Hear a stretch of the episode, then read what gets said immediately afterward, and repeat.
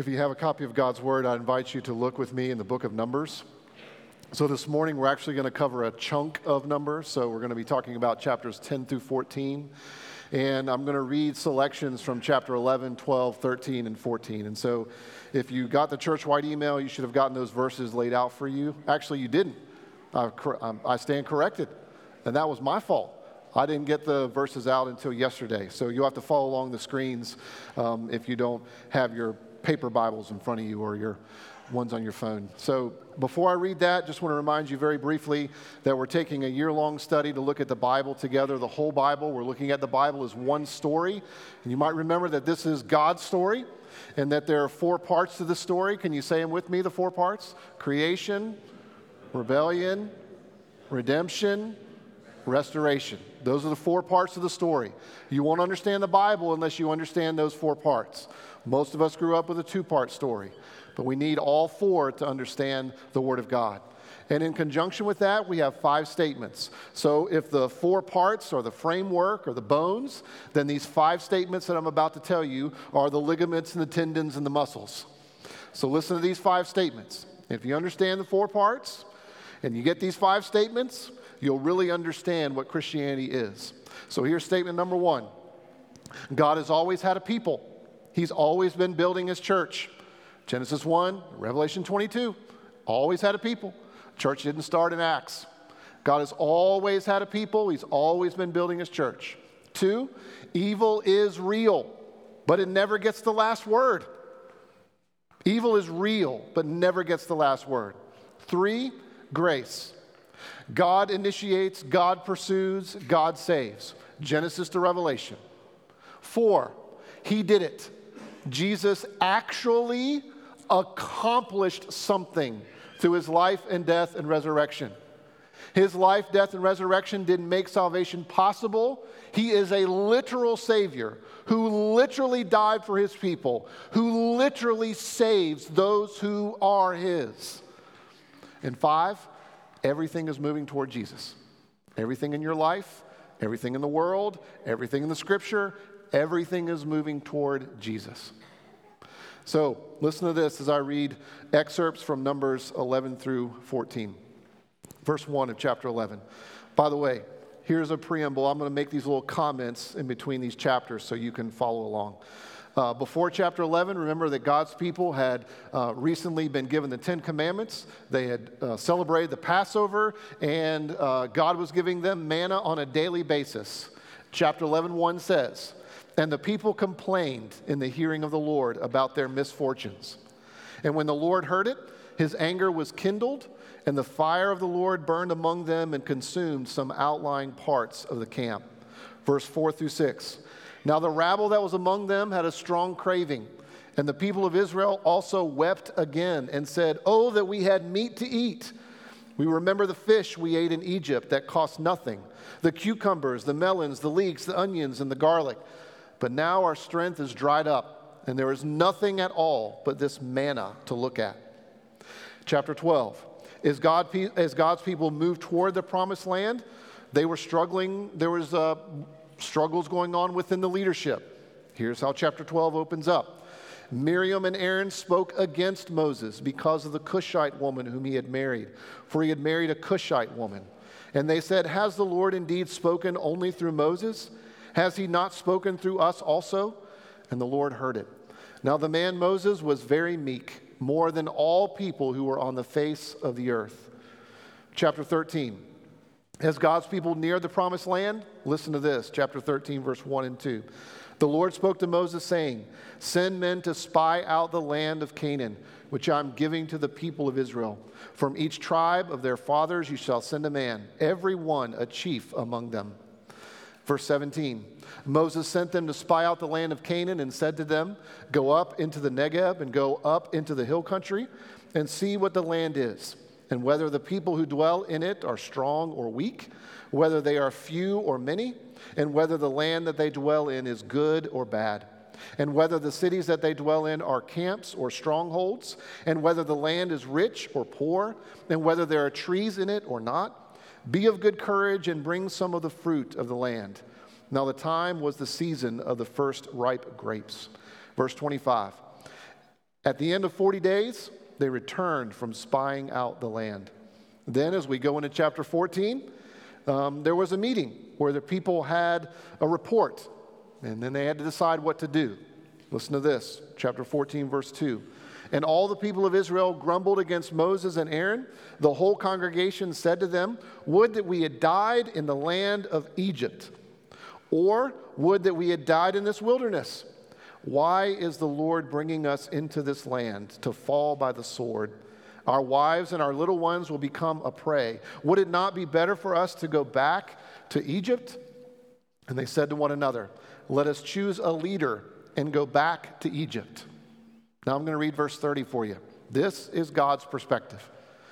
Not one shall come into the land where I swore that I would give, that I would make you dwell, except Caleb, the son of Jephunneh, and Joshua, the son of Nun. But your little ones, who you said would become a prey, I will bring in, and they shall know the land that you have rejected.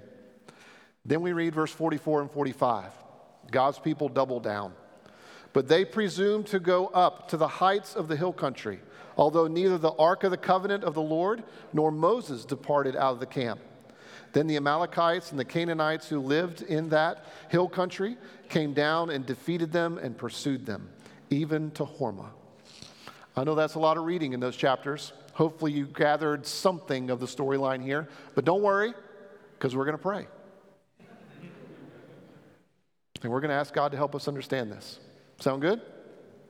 So let me pray for us, and if you would, pray with me, because God changes us when we pray.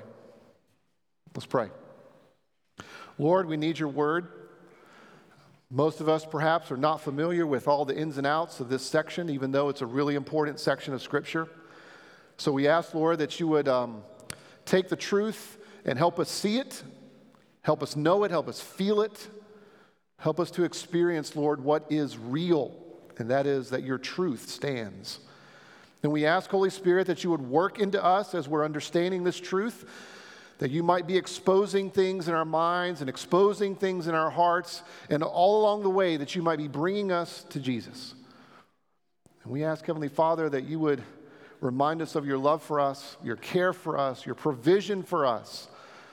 That this week, as we live our lives, we might be saying with our whole life, yes to you every day. And then we might desire that you, Jesus, are magnified in our lives more and more there's more of you and less of us. Pray this for your glory. Amen. What I'd like to show you from the text this morning is this. This is going to be longer than normal, so hang in there. Not the sermon, I just mean the, the point. I just realized that was a mistake. um, this is what I want to show you from this text. Our relationship with God is not primarily characterized by efficiency and preferences, meaning preferences about how we think our life should go. Our relationship with God is not primarily characterized by efficiency and preferences, but fulfillment. Our life with God, our relationship with God, is not primarily characterized by efficiency or preferences, meaning how we think our life should go but fulfillment. To try to make that even more pointedly clear, our relationship with God is not based on our terms. Our relationship with God is not characterized by our terms at all. So here's where we're going this morning. We're going to look at the story, and I'm going to retell you the story, and then we're going to go to takeaways, and I have two takeaways for you. Got it?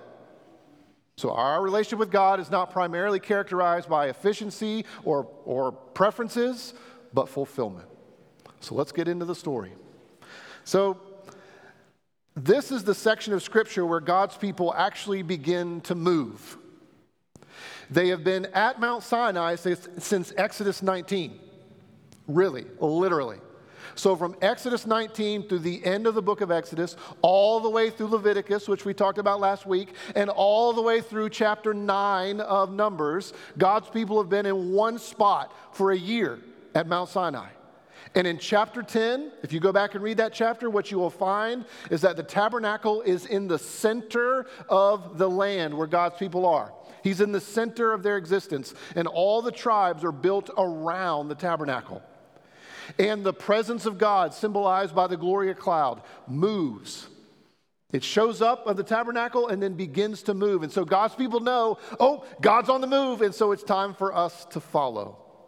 So, Numbers chapter 10, God starts to move and his people start to follow. They start to leave Mount Sinai, where they've been for one year, and they start to make their journey toward the promised land.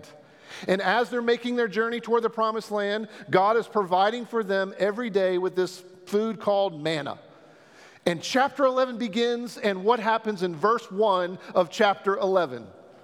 The people start complaining. read that? Did you, did you catch that? God is providing for them on a daily basis, and here they are complaining. They're frustrated because they're tired of looking at the manna. If you look in verse 6, the phrase that's there that says something along the lines of their strength is, is, is uh, dried up, literally, it's their soul feels dried up. Like, God, oh, we're so tired of seeing all this manna. We got nothing else to look at except this food that you're providing day and night. Our souls are drying up. And we're sick of this. Can you just give us some meat to eat? We want meat. We're tired of this manna. By the way, the scholars would tell us that the manna tastes like cake dipped in honey. And here they are, we're sick of it. We want meat. And so by the end of the chapter, God not only provides elders and leadership for Moses, but God ends up providing quail. Around verse 31 of chapter 11, you find out that God provides quail and even gives you the land that the quail covered and how high they were stacked up. So God was like, You want meat? Bam, here you go. Get as much as you want. And that leads to chapter 12.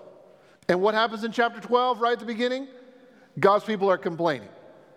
Except this time, it is Miriam and it is Aaron. Do you know who those two people are? Well, let me give you a hint. They're complaining about Moses. It's Moses' brother and sister. And they throw out there, we're, we're upset because Moses is married to this Cushite woman, says it twice in the verse. Did you catch that? Guess what? That isn't the real reason why they're upset. That is a complete sham. What's really true is what's said next. Has God only used Moses to prophesy through him? He's used us too. In other words, Miriam and Aaron are upset because they want more power and more control. And they want to throw Moses under the bus. They want to get rid of him.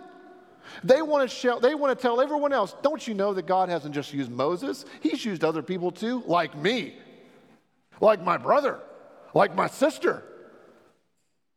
And then God goes on to say, well, let me tell you something. Um, I have spoken to a lot of people in a lot of various ways in verse 4 and following, but with Moses, I've spoken to him face to face. That's what highlights for us in verse 3 that there was no one who was as humble as Moses. And even his own family are upset with him. Well, at this point, we're going to pause because I need you to know something really important. When you read chapters 11 and 12, God's upset. God's upset. People are complaining, and God is not happy with his people. He's continuing to provide for them, he's continuing to care for them, but he's not happy. He's upset. And that leads us to chapter 13 and 14. As the people are getting closer to the promised land, they get close, they get close enough to where God tells Moses, Hey, I want you to get a representative of each of the 12 tribes and send them into the promised land. Send the spies out to do some recon. Send the spies out because they need to check on this place where I'm going to send you. Remember what God said about the promised land? It's flowing with milk and honey. That means you're going to like it. that means it's got everything that you need. That's what God says to them. So he wants to send the spies so that they can see it. And so the spies go into the land, and verses 17 through 20 of chapter 13 tell you what they were instructed to look for. They were supposed to look and see if there was a, um, if the people in the land had strong military power. Uh, they were also supposed to see if the, if um, the economy was strong. And they were also supposed to see if the land was fertile so that they could plant crops and they could, they could build their society again. So they went with uh, instructions. And even ancient archaeologists would say that there were some structures at that time where walls in some of the areas of the land of Canaan were like two feet thick, mud brick. There were fortified walls there in some places. And God's people went into the land to spy out and see what was going on. And they did it for 40 days. And at the end of 40 days, they came back. And when they came back, there was this meeting held in which these 12 spies reported. And guess what? 10 of them said, We should not go into the land. I mean, those people are ready for war. Uh, it has all kinds of abundance. It's, it's, very, it's a very fertile land, um, and their economy is really strong. We should not go. 10 out of the 12, the majority, super majority, said we should not go. And two of them said, we have to go. We've got to go. So, guess what happens? The people start grumbling and complaining and say, you know what? We're so tired of Moses. We need to get rid of him and we need to get a different leader and we need to go where? Back to Egypt. Beloved, God's people and their forefathers had been in Egypt for 400 years. They'd been at Sinai for one year. And they start off on this little journey. They're about three days in, five days in, maybe a week in, seven days in. And they're like, we want to go back. Is that crazy or what? So we got to get rid of Moses, get a new leader, and go back to Egypt because we remember the days in which, man, they just had all kinds of garlic over there and, and fish, and they had all these things, and it was free to eat. It was great. Well, God says, okay, well, then you're not going into the land. For every day that you spent spying, you spend one year wandering in the wilderness. So part of you aren't going to go in the land. And the people hear that from God and they're like, oh, well, um, we're going to go fight. We're ready. We're going into the promised land then. So they gather up a bunch of soldiers and head off into the promised land. And guess what happens? They get destroyed, they get defeated. That's where chapter 14 ends. That's the story. You got it? Something in there in your mind of the story of this passage? If not, then please come see me after. I'm happy, happy to talk with you more about it. That's the story of these chapters. So let's get into the so what. I got two things for you. Two takeaways. The first one is this this whole section, this whole section reveals the heart of rebellion. That's the first thing. And the second one is this that this whole section reveals the heart of the gospel. So let's think about number one. This section shows us the heart of rebellion. Now, what was, uh, of the four part story, what was part two? Rebellion, yes. So, in your mind, you better be connecting what I'm saying to this whole big idea in the scripture of rebellion. At every conceivable turn in chapters 11 through 14, God's people are complaining. The heart of rebellion, first of all, comes out like this a chronic, critical spirit. God's people are complaining at every conceivable place. They don't, they don't like Moses. They don't like the fact that Moses is humble. They don't like what they have to eat. They don't like the quail when God gives them something else. They don't like the manna that gets provided for them on a daily basis, six out of seven days. They don't like that God is with them in his presence. They don't like anything. They're complaining about everything. And this goes all the way back to the garden in Genesis 3. This is exactly what the serpent has tempted us from the beginning. He has tempted us to remember this, to shift our attitude to having an unthankful attitude in the way that we live life. God's people are profoundly unthankful. And then from there, Satan not only tempts Adam and Eve to be unthankful, he gets them to realize and to be tempted to think that God is holding out on them. As if if they just went their own way, they would be better off because God is withholding from them. And friends, that's continued ever since. And here in the book of Numbers, we see it. There's a chronic, critical spirit.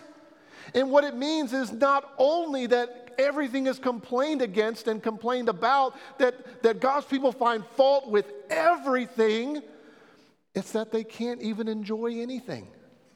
It's both. They can't enjoy anything. They can't enjoy the fact that um, they were witnesses to miracles, that God brought them out of Egypt, that they celebrated the Passover meal, that they witnessed the Day of Atonement and celebrated their sins running off into the distance.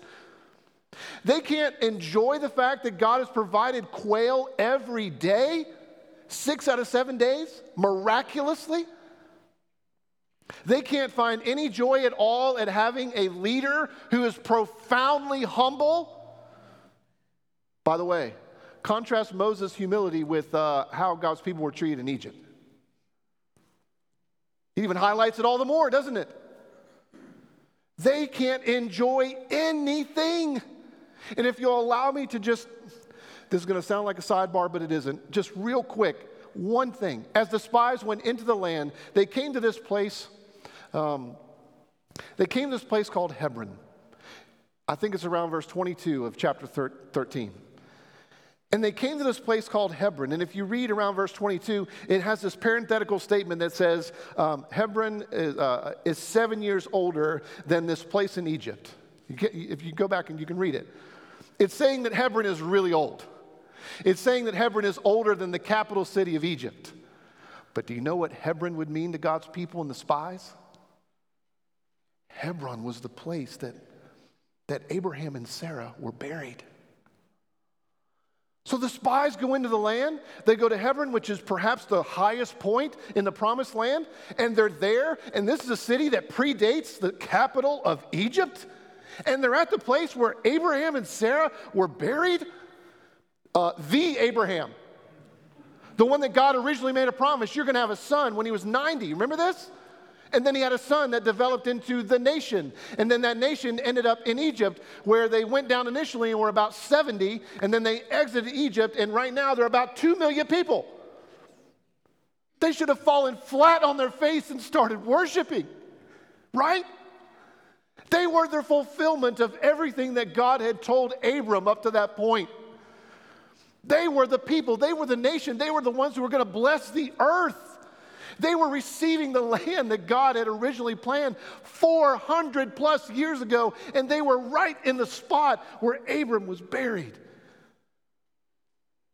That didn't even cause them to worship. They couldn't even rejoice in that. They didn't even notice that at, at that moment that they were witnessing that they were the fulfillment of God's faithful promises for hundreds of years could not rejoice, could not, could not find joy. In other words, to try to put a fine point on this, if if they had to live by God's word alone, they didn't know when that was going to happen. If they had to live on what God alone provided, that wasn't enough.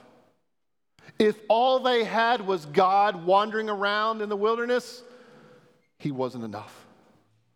Do you see it? The heart of rebellion is, first of all, this chronic, critical spirit. And here's the second part of the heart of rebellion a fix it mentality. You want to know what the heart of rebellion is? Here it is a chronic, critical spirit and a fix it mentality.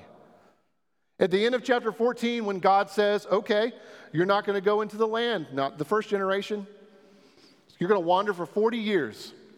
Did you catch what God's people did? Because I kind of emphasized it and talked about it already. They were like, we're going in. Oh, God, God, you said we're going to, uh, no, we're going right, we're going today. And they go into the land and they get crushed. Because in their mind, what they think is, I've done something wrong, and the way to fix it is to do what is right. Does that ring a bell in any of your lives? Anyone in here struggle with the mentality of, oh, I know I've done something wrong, so I better do something right? That's God's people. That's us. We all function that way. We all have that disposition of thinking, I've messed up, so I better fix it. And I fix it by doing the right thing. Beloved, those two things a chronic critical spirit and a fix it mentality. That's the heart of rebellion because it reveals that we have a legalistic heart. It reveals that we think our relationship with God is based upon rules. It reveals that our hearts are bent toward thinking that what I do with God and for God makes sure that I get God and keep God. It reveals that we have a legalistic heart, that we approach God and think that He comes to us through rules. You might be wondering, well, how in the world can I expose the legalism of my own heart? I'm glad you asked. Because we all have to do this. We all have to process and reflect and think about this. Here's how you can discover the legalism in your own heart. Here's how I discover the legalism in my own heart. Look at your fears. What are you afraid of? Because your fears are tied to what you desire. And what you desire is tied to what you think defines you. So when you go back and read these chapters, think about the fear that you see that just comes off the page in these four chapters. Here are some fears. I'm so tired of this manna, it's just boring and mundane. I'm afraid that this is just too boring for me. But leadership, I, I need to be in control of this. I don't like this leader. I, I want to be in control. I want to be the leader. I want to be the one that makes all the decisions and calls all the shots. Going into the promised land, oh man, those people are huge.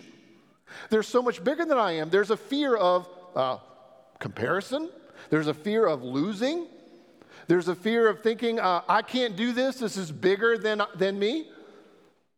Any of those fears resonate? Fear of control, fear of wanting to be in the center, the fear of losing, the fear of being exposed, the fear of a boring existence because you need something exciting all the time. How about the fear that everything has to center on me? People are complaining at every conceivable place, right? Because they want everything to center on them. They want their preferences to be met all the time and in every way and immediately. You see, their desire is to maintain control and be in control and be the one that God answers to. So they want a life in which their life is easy and comfortable. They want a life in which all the challenges in their life they can overcome. They want a life in which they would never lose. They want a life in which they get to pick all of their authority figures, and guess who that's going to be? Self. Well, if that is how I can see the legalism in my own heart, well, why don't you be more specific, Dave? Um, how can I identify it? Glad you asked. Here's how you identify it we live as if our relationship with God is not a miracle. Let me explain that. At, at the essence of a legalistic heart is that we forget that our relationship with God is a miracle. So if someone were to come up to you and say, Hey, are you a Christian? Are you a follower of Christ? If you answer, I'm trying, you're not living as if your relationship with God is a miracle. If someone says, Are you a Christian? Oh, well, I'm trying. I, I know I should be a better person. I know, I know that there are lots of things that I should be doing, and I, I, I need to get after that and start doing that. You don't understand the gospel. If someone were to come up to you and say, Are you following Jesus? Well, I'm, I'm, oh, I'm, I'm, I'm, do, I'm doing the best I can. You don't understand that the gospel is a miracle. Or if you think in your mind, you know what, Jesus is really important, but when I walk the aisle, when I prayed the prayer, when I made the decision, that's what really sealed the deal. You don't understand the gospel. Beloved, our relationship with God is a miracle. It's why the Bible describes it as transference from death to life. It's why the Bible describes a relationship with God as being born from above. You didn't choose to be born. Beloved, if you believe, your belief doesn't get God's favor, it shows that you have it. Your obedience in doing what you need to do and me doing what I need to do, it doesn't get God's favor and it doesn't keep it. It shows that you have it.